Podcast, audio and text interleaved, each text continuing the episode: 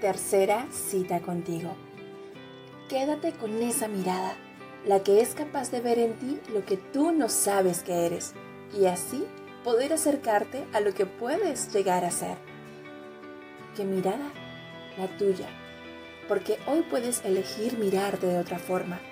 Una mirada apreciativa, una mirada sin juicios y con mucho que agradecerte. Una mirada que va más allá de enfocarte en lo que te falta, en lo que no haces bien, en lo que te queda por conseguir, para mirar lo que eres, lo que ya has conseguido, lo que has logrado superar. Cuando te miras así, te haces fuerte y fuerte puedes con todo. Quédate con esa mirada, la mirada de creo en mí, confío en mí y de yo puedo, que te dará la fuerza y la determinación que necesitas para conseguirlo.